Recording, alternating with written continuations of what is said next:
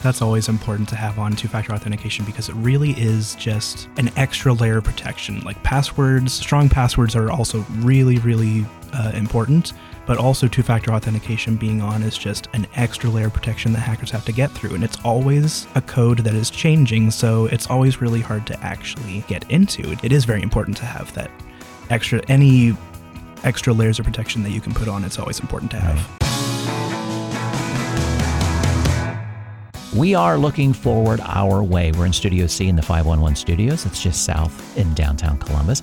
This is Brett, and with me, as always, is Carol. You know, we always have a ton of questions for our next guest, and it's often difficult to limit our questions, and probably going to add more dimension to it because we have three in the room with us. Um, and this podcast could last for hours. We'll make sure it's not going to, though. but Carol, this is going to be a fun one. Oh, it is absolutely. I've already uh, peppered them with questions that I'm going to ask them, and and uh, over and above the script, so we could be here a while. Um, listeners, hang in there because we've got we're going to have lots of great information. Um, a lot to unpack today, but our focus is going to be on technology first questions are going to hone in on how do we ensure that our family, friends, colleagues who are not as adept at technology can use it and maintain a safe computing environment.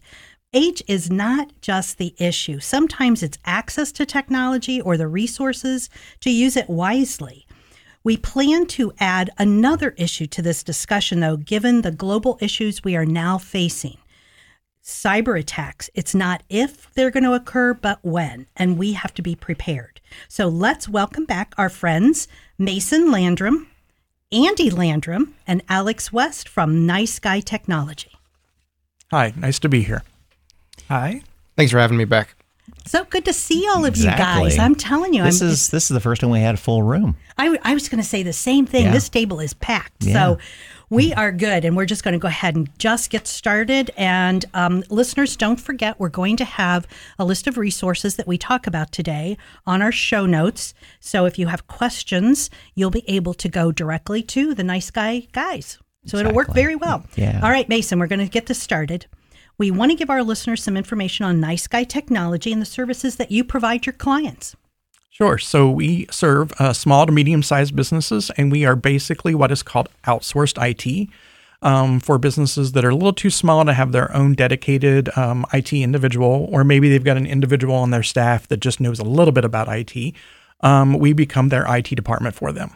Mm-hmm. Um, so they can call on us for anything they need related to support or um, upgrades to computers, um, things like that. And we also work with businesses that do have dedicated IT and we just kind of supplement those individuals and and maybe take care of some of the more meaningful tasks that they might um, um, need to do that maybe they could spend their time on other bigger projects. Right.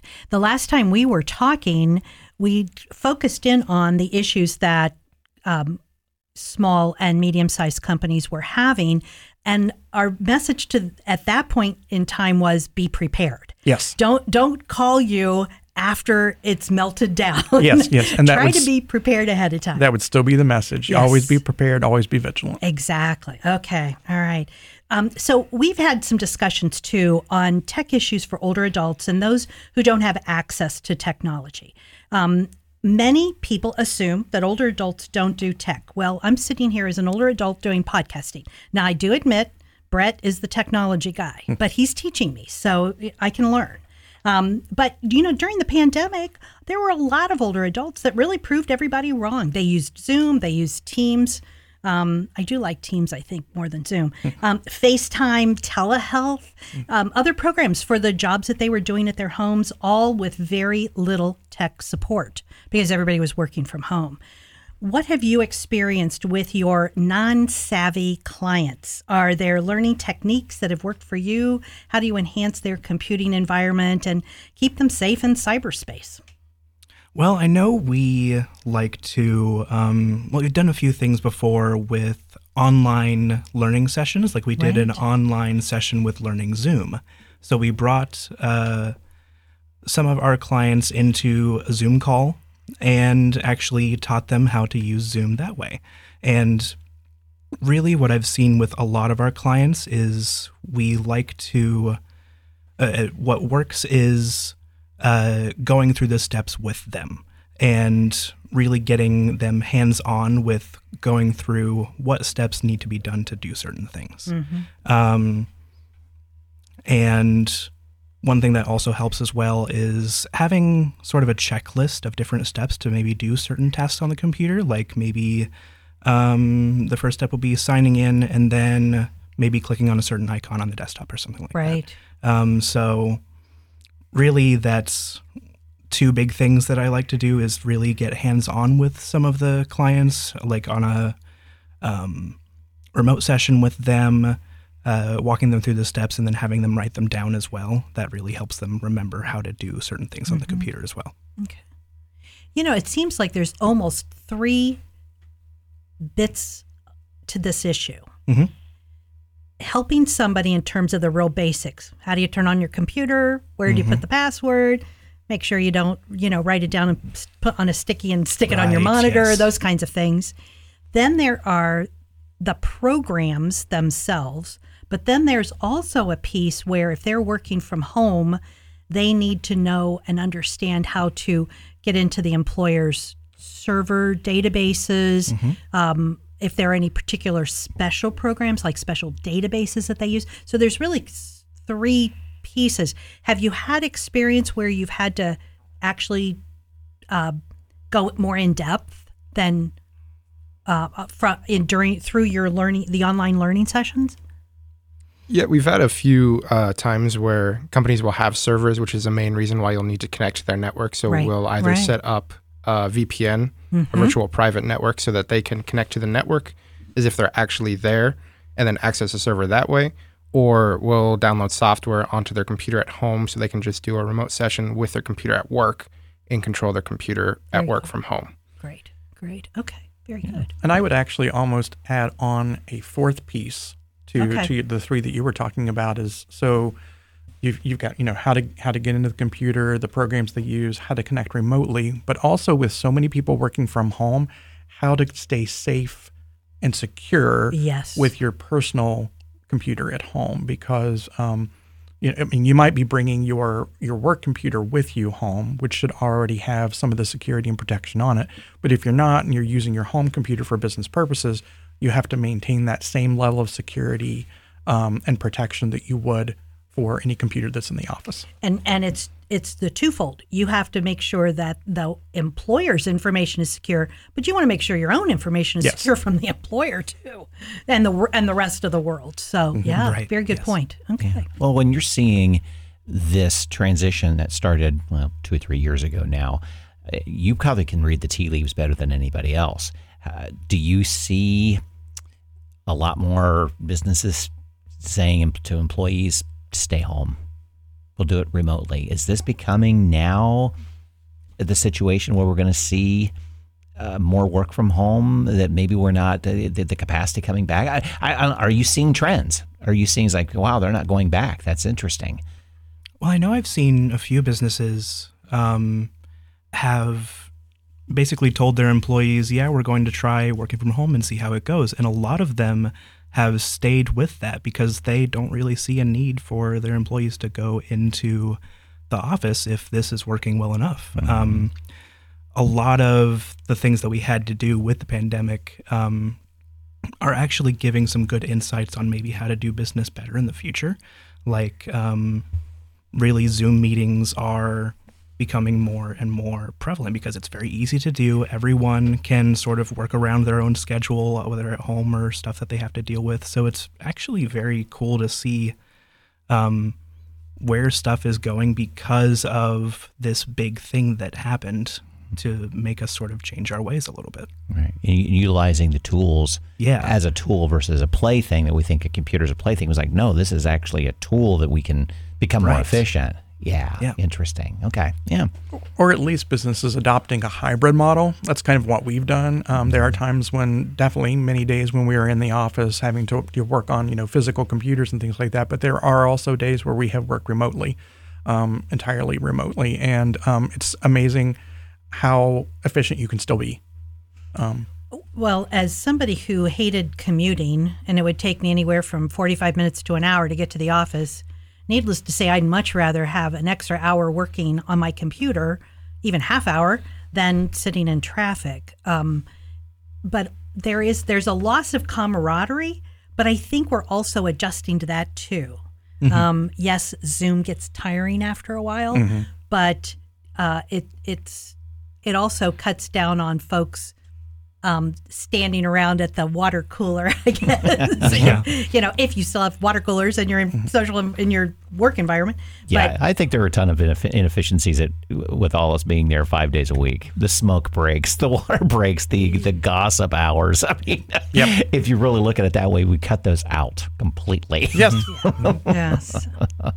Andy, you uh, probably maybe noticed that clients are in more in need of information regarding hardware and software. Yes. How to how to upgrade devices. Um, yes, they need to do those upgrades th- electronically. That they're getting pinged messages from Microsoft or whomever. How to protect their devices. How to uh, protect their personal information. Can you give us some info on that? Yes. Um, well, we've actually seen more of an upsurge lately. I don't know what the reason might be, but um, of people sort of needing more hardware and software upgrades. Uh, I know one of our clients, uh, they deal with dental work. Um, and one of their key softwares required them to be on one of the latest versions of Windows 10. Um, so we helped them upgrade to that, uh, sort of getting, making sure that all the software is working properly. Um, but we've also seen uh, more clients needing hardware upgrades, like with um, the more software that requires more, uh, well, computing power. Um, they've been needing better uh, CPUs, better graphics cards, stuff like that, um, just to make sure that the software is running uh, well and they're able to get their work done in a timely fashion. Because the older the hardware gets and the more advances in technology that happen, um, the slower the newer software tends to be on those older PCs. So it really is important to make sure that you're running at least a semi recent uh, computer to actually be doing those tasks. I think that's a really good point of just we've been to a lot of clients that have really old computers, like maybe 10 plus years, and it'll take it maybe 10 minutes to open the browser. And then the if you're not wanting to upgrade, then you're just losing that time and you're losing that money as opposed to wanting to spend that money to get a newer machine so you can work much more efficiently. Well, and it, uh there's got to be a, a, a point in which you're more vulnerable too. The Oh, older definitely. the machinery, the more vulnerable you are. And and I always used to to chuckle when folks would say, "Well, you know, it keeps telling me there's this upgrade. Why do I have to do that?" Well, if it's a safety patch, you really need Yes. to to do that. So I, I've got an off the cuff question here that Yes. wasn't on my list. So beware here. Um, I, because I just went through this. So I have a fairly new computer, Yes. a couple of years old. I just upgraded uh, my Microsoft Office package to 21, and my my computer is still slow as molasses. And we did a test on the upload download, and it was at bare minimum. So when I called AT and T Uverse, who I'm doing a, I'm calling them out here. They're like, "Oh yeah, that's fine. You're good. You're good to go." and and my my person who uh, always helping me at at home on my computer has a different internet connection who's like 10 times faster so that's an issue that people have to be aware of. It may not only be older equipment but if you've got a lousy connection to the internet you're never going to get stuff done. So they you know their their AT&T Uverse which I'm calling them out again um, their connection was oh just up, uh, reboot the modem I haven't done it yet, so I'm gonna have to try that. But yeah, because when you reboot reboot a modem that has your internet, phone, and Right. cable, it takes a while. So Well, and unfortunately, with UVerse, some technology, broadband technologies like UVerse, um, the speed is determined by the distance that your house is compared to Right. their equipment. right, And so, unfortunately, we, we have lived in houses ourselves where AT and T UVerse just wasn't an option Yeah. uh, because of the distance. right.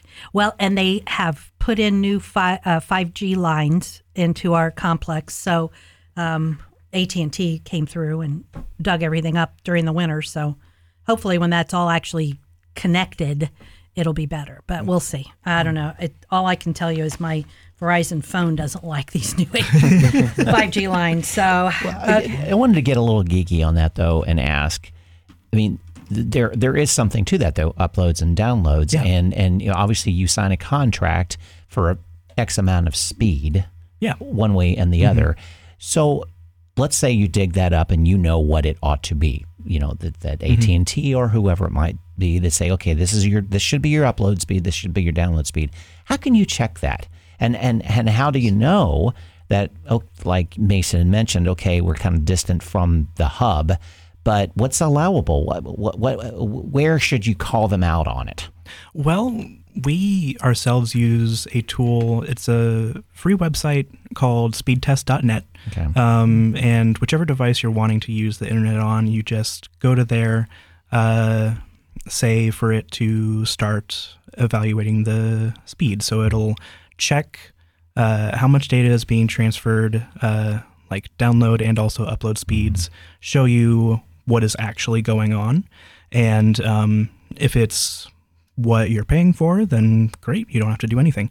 Um, but when it's ends up being a lot lower than you actually believe it's supposed to be, that's probably when you want to contact them and see if there's anything we can do better, like maybe there's some faulty wiring or something like that. Right, okay. That would be when you would want to contact them. Gotcha. Well, and, and, my- and those and those speeds are going. To, the download speed's going to be faster than the upload speed, isn't that correct? Correct, yes. Typically, and that's due to feeding you media. Yeah, the, Ultimately, the download yeah. speed is usually faster just because we all consume media much more than we put out. Right. Um, so like YouTube videos, uh, scrolling through social media, stuff like that. Um, it's usually much more beneficial to have uh, faster download speeds than upload speeds because we don't usually put much out there, and uh, we just consume so much. So it's very Right. important. he hasn't gotten all my email, has he? you have no clue how much email I can send out. Uh, but but you know, Brett, though my experience with AT and T, when you ask for more, they'll give it to you, but it's going to cost you. Right. So right, yeah. that that's the thing. Yeah. But um, yeah, no, they. Uh, my guess is that whatever my contract is, it's at the very lowest possible level, and so they've they've met that. We know that. So and I and I even though I'm doing the shout out on on AT and T, they it actually Uverse has worked well for me uh, compared to the others, um, which are not as well uh, situated in in my community. So. For whatever it's mm-hmm. worth, I still get my email out. Mm-hmm. So And I would suggest, just to be fair, um, if you're going to do that, go to speedtest.net and test your speed. Definitely test it multiple times and Oh. at different times throughout the day. Oh, I Oh, was that's wondering about point. that As well. That Sure. it could Yeah. be slower, faster at, in the morning than compared to evening. It well, a lot of times where you see the slowdown is when the kids get home from school and everybody gets on their computers at home mm-hmm. because eh, it, although they're basically they're saying with your contract these are the maximum speeds that you can expect. Not necessarily these are the guaranteed speeds that you can you can ex- expect. So you definitely will see times of um, when it's busier in your neighborhood, um, and you'll see slower performance at that Yeah, time. good point. Thank you. Yeah, yeah, Okay, I'll. I'll I'll give him the benefit of the doubt. We did we did do the that speed test, which is very easy. Mm-hmm. I mean, it's very easy to do. So One more thing I would also add is just being uh, testing it around the house as well, because sometimes the connection can be lesser, maybe in a certain room than another room, just maybe because how thick the walls are, or just where you are in the house, whether it's an upper level, lower level, something like that. It can really uh, make a difference. Yeah, that's good to know how your house reacts to Yeah. that. That's a, that's a good idea too. Yeah. Well, we touched a little bit upon this. Uh, we mentioned social media just a little bit ago, and with the pandemic, it was one way to communicate with others. But there are many downsides to social social media, as we pretty much all know too. Um, Andy, have older clients come to you for assistance, or I mean, do you have specific recommendations that you can provide to them? It's probably universal, quite frankly. Right. We have had a few clients come to us for certain social media needs. Like um, we help one of our clients, they're a picture framing company. So we uh, help them with uh, post creation. So making sure it's the right wording, the right picture, all that stuff. Um, before we send it out, we schedule posts for them. Um, and we offer different services like that, including uh, website stuff as well. So we make sure that their website is fully up to date with all the other stuff and make sure that the content that they want is out there. Alex, any any anything to add to that? Um, less so on the client side, but like I'll always get questions from like my mom or my aunt just asking me, "Oh, who's this person on Facebook?" They're saying that they know me, uh, and just kind of things like that. And I think what you want to do in that situation is obviously if if you don't know who it is, don't engage. I mean, if it's something important, there will be another way that they'll contact you. But Right. just random people messaging you on the internet, you can you can stay away from them. Well, and I think um, although younger folks are kind of getting away from Facebook, it really is a baby boomer spot now. Yeah, definitely. um, because we figured it out finally. but you can't assume. So, for instance, um, I have a class reunion coming up this year. Well, f- Facebook's figuring all that stuff out, so they're trying to connect everybody who's identified themselves on our class reunion page, and to make sure we're all connected as friends. I know darn well that some of those folks who claim to be reaching out to me are not reaching out to me, that it's Facebook doing it.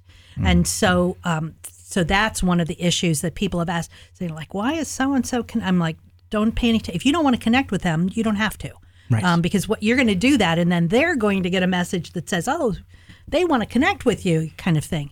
The the other part that's going on too with with Facebook, people are not careful about the commercials, the the ads that are in that, Right. and and you never you don't know what dark corner you're going to when you start clicking on some of that stuff. Oh yeah. Well, and like just of how accurate the ads can be with just how they're listening. So like Mm-hmm. we were in Mary's office, we were talking about uh, an office chair that I was interested in. It wasn't going to happen because it was like seven hundred dollars. But um, I searched Mm-hmm. it on my computer and she never did. And then the next day she was getting ads for it on Right. Facebook for that chair. That Right. doesn't happen now. People say that it can't hear you. No way. I believe it. Yeah. I believe it. It was the I didn't believe it either, but it was the exact chair in the exact color Wow. that was discussed. Wow. Isn't that amazing? Wow. You know, we had um, one of our very early on podcast guests has an ad on Facebook, and she is a, an, a, a very attractive woman. And this ad has her picture. It, it's a very attractive picture. So if I go into her website and look something up on her website, that ad's popping up on my Facebook page or mm-hmm. other websites that I'm on. And I said, I told Brett at one point in time, it's like she's stalking me. it just comes up every few seconds. And I'm thinking, that's got to be expensive for her to be throwing that out there all the time. So it, it's amazing. But so back to our the notion, the question is really is that people need to be very careful. Yeah, I think you want to just be cautious, but still not be necessarily scared of the technology. Because I mean, you could be scared of anything, and anything bad could happen. But so long as you're being cautious and smart about it, you should be fine just using Facebook, Instagram, whatever social media you're on. If you are, and this is going off of, uh, my mind went to this question because I've seen some of my friends, it, must be a rash of hijackings again of Facebook stuff. What is, what's the procedure in, in doing that? If, if you see that your Facebook's being overtaken by someone, what what are the steps to Mm-hmm. So take? I mean, I get a lot of those, not just of someone's like, oh, someone's tried to sign into your account or that you've recently changed your password. So what I always do is instead of going from the email that it's saying to do, I will go to whatever website and then click on the forgot your password there because it would be a lot more unlikely that the website itself was targeted as opposed to just you in particular okay, and then I'll go ahead and change my password there.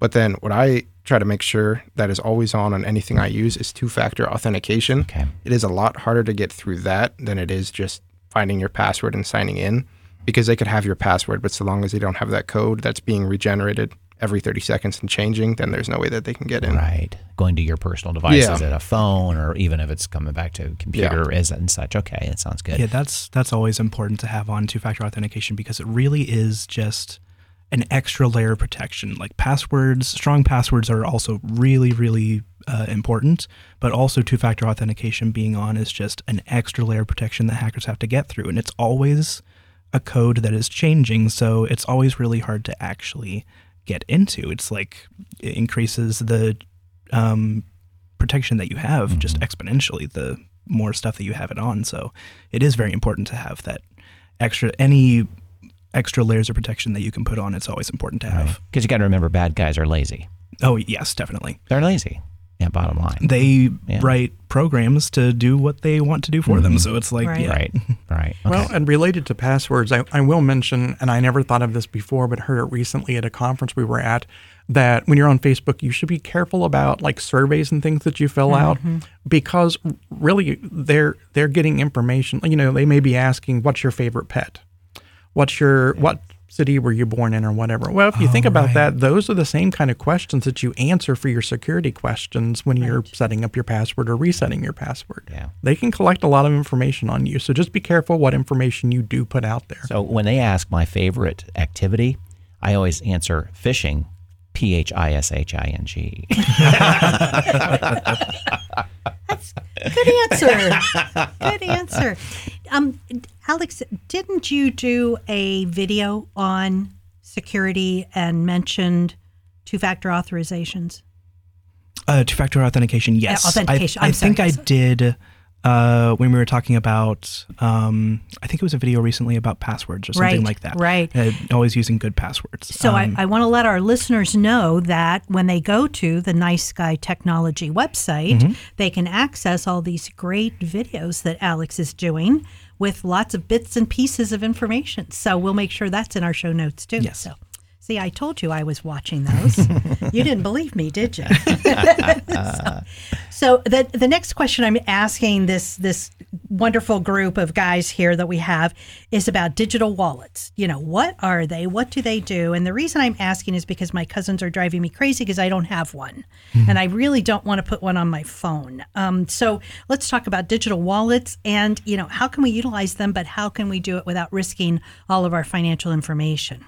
So it's just being smart about it, like we were talking about before, using two-factor authentication, like how you would for your normal bank account and anything like that. But um, what I use, it's kind of a digital wallet, not 100% like Apple Pay or Samsung Pay. It's called Privacy.com. So what it'll do is you'll link it to your main bank account, but then you can just keep creating um, like fake credit cards that will just be auto-generated with random numbers, the um, three-digit code on the back, and like the expiration date and stuff like that, so that you can then use it for certain sites you use a lot. If you use Amazon or whatever you're buying on the internet, and then it'll be for that website. And then if that card uh, gets in a breach or they get a hold of your information like that, you can then just cancel that card as opposed to your card at the bank. So that's the only card they'll number. Excuse me, the only card number they'll have. Okay. So the the thing that um, I am it, to me it's a mystery. It's like kind of like um, Bitcoin. It's out there in cyberspace someplace. My fear of putting something like financial information on my phone is what if I lose my phone? Well, so like with with Venmo right now, so like to get into my phone, I have my um, fingerprint or the password that I use, and then to get into Venmo, it is either my fingerprint or a different code. So I mean, if you lose your phone, there's a chance that they could get in it, but if you're taking the correct precautions, it would be difficult for them to do that. Okay.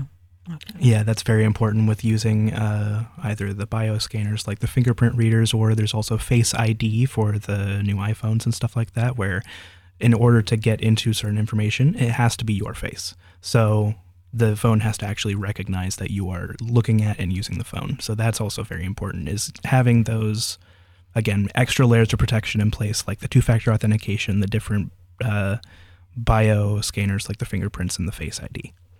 And every time you use one of in a digital wallet, every time you use one of those payment sources, you also have to authenticate yourself as well. Like even if you're already in the phone, whenever you go to make that payment at the store, you still have to authenticate yourself with a fingerprint, a password, or um, you know, a face ID. Okay. All right. Well, that's good to know. Yeah, Yeah. it can be very annoying when you just want to buy this one thing, but it is very important to do those steps.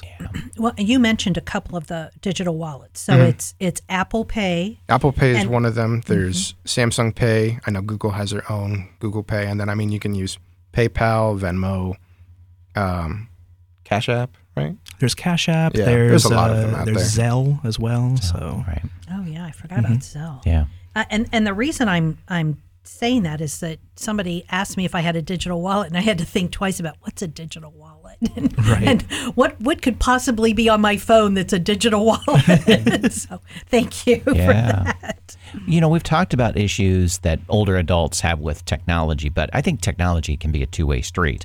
Um, I'm, I'm assuming older adults can also provide information or experience to those who are younger. I've had those moments with my kids, try to. but um, Andy, do you have some examples of that stuff that's going on that you know that you're actually learning from an older adult? That it's like, oh, that's cool. Didn't know that. Well, yeah, I um, I've learned a little bit from even some of our clients and maybe some of my relatives as well. Just like different ways that they would use technology because they're so used to using uh, physical materials and stuff, and just like uh, having the convenience of pretty much having like your phone can be a, a note taking tool as well and making sure all you have like lists of all kinds of different things on your phone as well. One thing i know i have learned from a, a lot of older individuals who use technology is ways that i can teach them better about certain technology. So like when my grandmother asks uh, hey, how can I send a picture to you through texting or something like that? I really have to think about a way that I can explain it to them that they will understand. And it makes me a better teacher to then teach some of our clients, maybe some other uh, younger people as well who don't really necessarily understand all of the lingo or all of the different terms. So um, it's made me a better uh, teacher, and also I learn from that more as well. So it, really, they do, in a way, teach me more about the technology that I already know. Yeah, good. Yeah, it always bothered me, and I don't know whether the technology piece came into this "Hey Boomer" movement.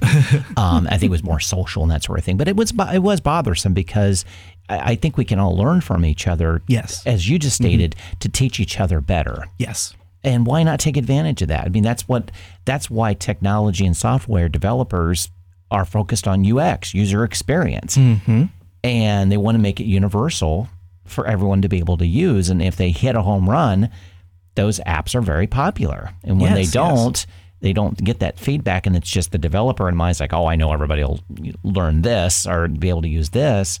It doesn't work. But, it, but I, I, again, I think I'm, I'm, I, I, I, I'm hoping that you know that that boomer thing was not that. I, I never really dove into because it just sounded too much, uh, too negative to, to keep following yes. him but um, I, I, I, I that's refreshing to hear a younger generation hearing Mm-hmm. that yeah even if you're 10 15 20 years older than i am i need to learn from you because i need to i need to learn how to teach you You know, Yeah. That that's a good point, uh, Brett. When I would um, work with my clients who are looking for jobs, and the employers would look at me and say, "Those folks are too old. They don't know technology." My response always was, "They know technology. They just learned it differently. They use it differently. The tools are different to them." Um, size matters. You know, iPhones are sometimes just too darn small for people to use. That's why I moved from an iPhone was to get to a larger phone. Um, but when you think about it and you think about games, what's a popular game? Solitaire. We all know how to play solitaire. We didn't have to learn to play solitaire. We only had to learn how to click so that we could play it. And Wordle, I love Wordle. well, it's like doing a crossword puzzle. Same thing. Right, right. So it so it it really is that older adults can not just maybe give you some hints, but actually some ideas on how to better prepare them if you understand where they're coming from Yes. with the technology. So yeah, good. See, there's nothing wrong with us boomers on technology. That's also a cool way to look at it where um, I, I, I like that idea of like having games be a teaching tool. Yeah, like yeah. where a lot of I play video games myself, um, and a lot of the games that I would play, uh, it teaches you the basics with fun. Uh, sort of little games within the game Mm-hmm. to sort of like teach you how to use the tools that you have at your disposal. Right. So it really is a cool way of looking at teaching is like making it a fun thing like hey I want you to do this one thing but it's really teaching you a deeper aspect of what you're learning. So it is really cool to think of it that way. I I think we had a conversation the last time we were talking that when I was at Ohio State and we were a hub of the World Wide Web Mm-hmm. uh, before you know when the internet was first exploding.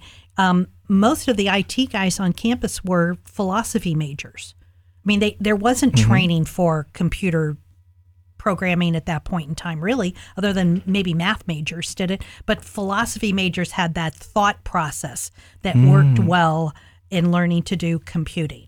Um, and so I can't tell you how funny it was that, you know, we would, the, the lingo was very different. They would tell me things like, Carol, when you turn your computer on, they didn't give me the technical stuff that's going on. They just say, said, it needs to do a handshake. Just give it time to do a handshake and it'll be fine for whatever that's good, good that was. I mean, that it taught me that it needed a minute to get itself in line.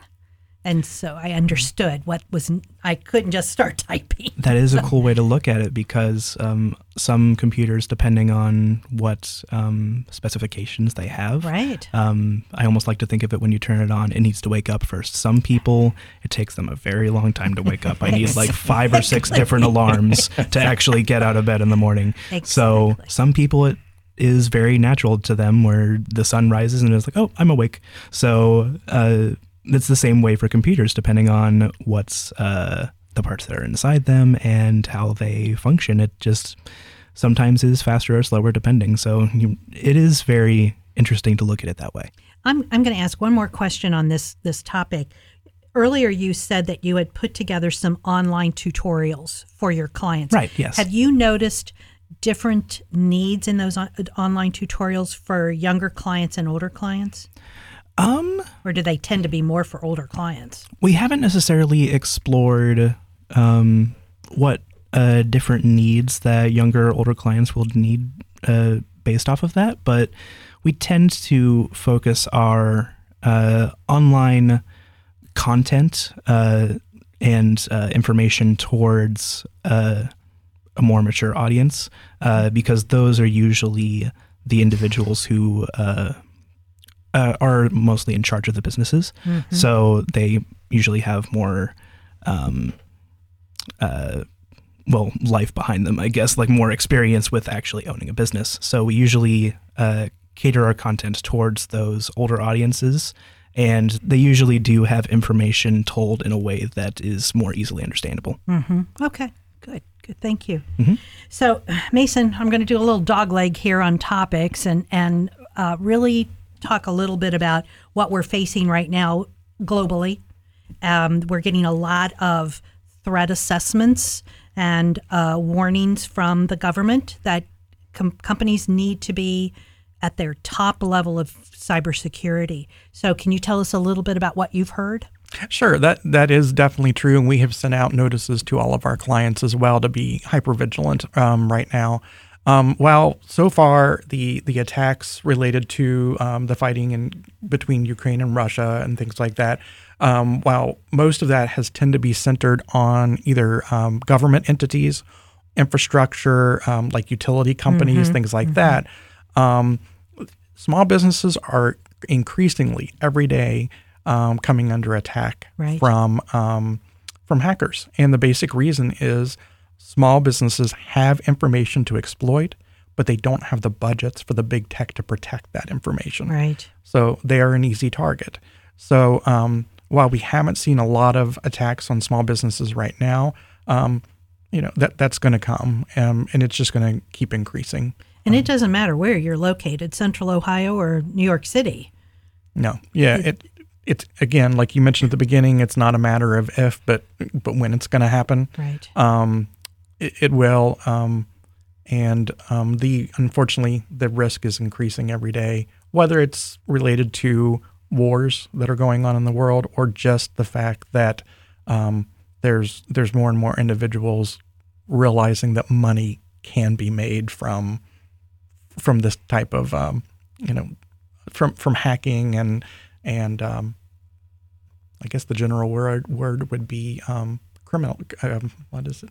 Like What's criminal activity. Criminal activity. Yeah. Yeah. right. Yeah. Yeah. Right. Can you imagine all of the if you if you turned all that evil into good, what our world would be like today? That's what I think all the time is like Man, it's these so people are Yeah. are working so hard to just be bad people. Like yeah. just get information illegally and it's just like if you worked this hard at like trying to improve your skills in a, a better uh not better but like more uh ethical way Protective Yeah, end. yeah. Yeah, I know exactly. honestly you could use those skills to help protect other people because you're writing that code to then exploit it so you know the the um plot or the holes that you can get into Uh-huh. so that would be much more lucrative i feel like I would think so too. That Yeah. you you have the answers. Like I'm the only one with the key to this.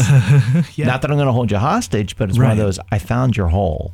I I got the answer here, yeah and just go from that.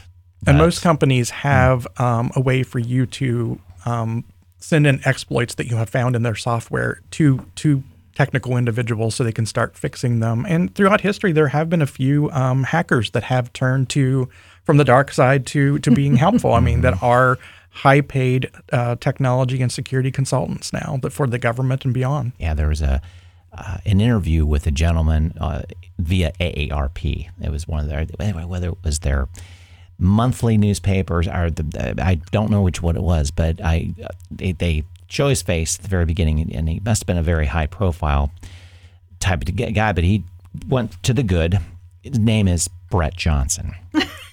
I'm thinking, no, no, no, no, no, no. I don't need this right. And there was no nothing happened from it, but going, oh my God, my name? Really? This dude's name is my name. Thank God he went good. Exactly. of course, I had to read the article, but it, it was one of those, oh my gosh, you got to be kidding me. he changed his ways it's fine now I know. Thank goodness. Thank goodness. But yeah, I, did, I didn't catch any flack for that from anybody. So no one else read the article either. So it was good. But, oh my gosh.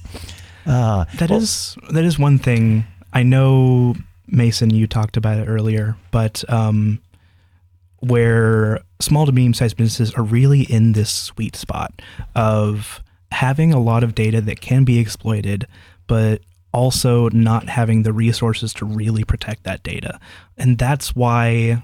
Uh, really, we do what we do. It's to help those small, medium-sized businesses be uh, protected from all of this these threats like that's just really important to have this good business grade antivirus software. And like i said in probably one of the videos that you watched recently uh, being backed up uh, in a way that um, you can recover that data if something ever happens or when that happens because it's not if but when. Um, so it is just really um, why we do what we do is to really help those small, medium sized businesses be protected, be efficient, and really focus on not uh, worrying about when this is going to happen, but that they can recover when this happens. And and it's not you aren't going to click on a bad link and they're going to steal your money tomorrow. You're going to click on that bad link and they may steal your money 5 years from now. Right, because it, stays on your computer. It's like Right. it hides. Like I watched a video recently on YouTube that was about uh, a virus that went around to businesses all across the globe in I think it was maybe 2004. It was in the 2000s, but it was the I love you virus, and it uh, took the form of an email that was sent that said in big capital letters "I love you," and uh, in the email it said, "Click this." Uh, uh, file to see this love letter that I wrote for you. So it disguised itself as a um, like a secret admirer type of thing. So when you open it, it actually replaced a bunch of your files secretly. Like it uh, replaced a bunch of your files, renamed them the same thing. So it just uh, took take all of your information and it then proceeds to send that same email to everyone in your contact list. Wow. So it just grew exponentially. And that's, I think, when big um, antivirus laws were actually put in place to sort of help prevent that. Um, Because at that time, we would have been very ignorant of that. right. Early yes. 2000s. Mhm, yeah. You- you no one, no one knew that it was a thing. Like a it, thing. it wasn't a problem back then. Right, So it's yeah. like now that people know what's going on, it's much, it's very important to actually be protected as much as you can. Well, as we end, of course, this this episode could go on for hours, as, mm-hmm. as we were hearing. But let's go around the table, and, and we always ask our guests, you know, some words of wisdom. I'll, I'll start with Alex. I mean, what do you suggest for our listeners today? One one takeaway, whether we've talked about it or something's popped in your head. I would say make sure you have two factor authentication set up. With that, I don't have to worry about anyone getting into any of my accounts. It honestly really is just a, a big relief. Okay. And it is painful to have to deal with on a regular basis, but it's worth it. Oh, definitely. Yeah. Uh, for me, I would say uh, technology can be scary, but don't be afraid of it. It um, really is a powerful tool to help you in everyday life and work life.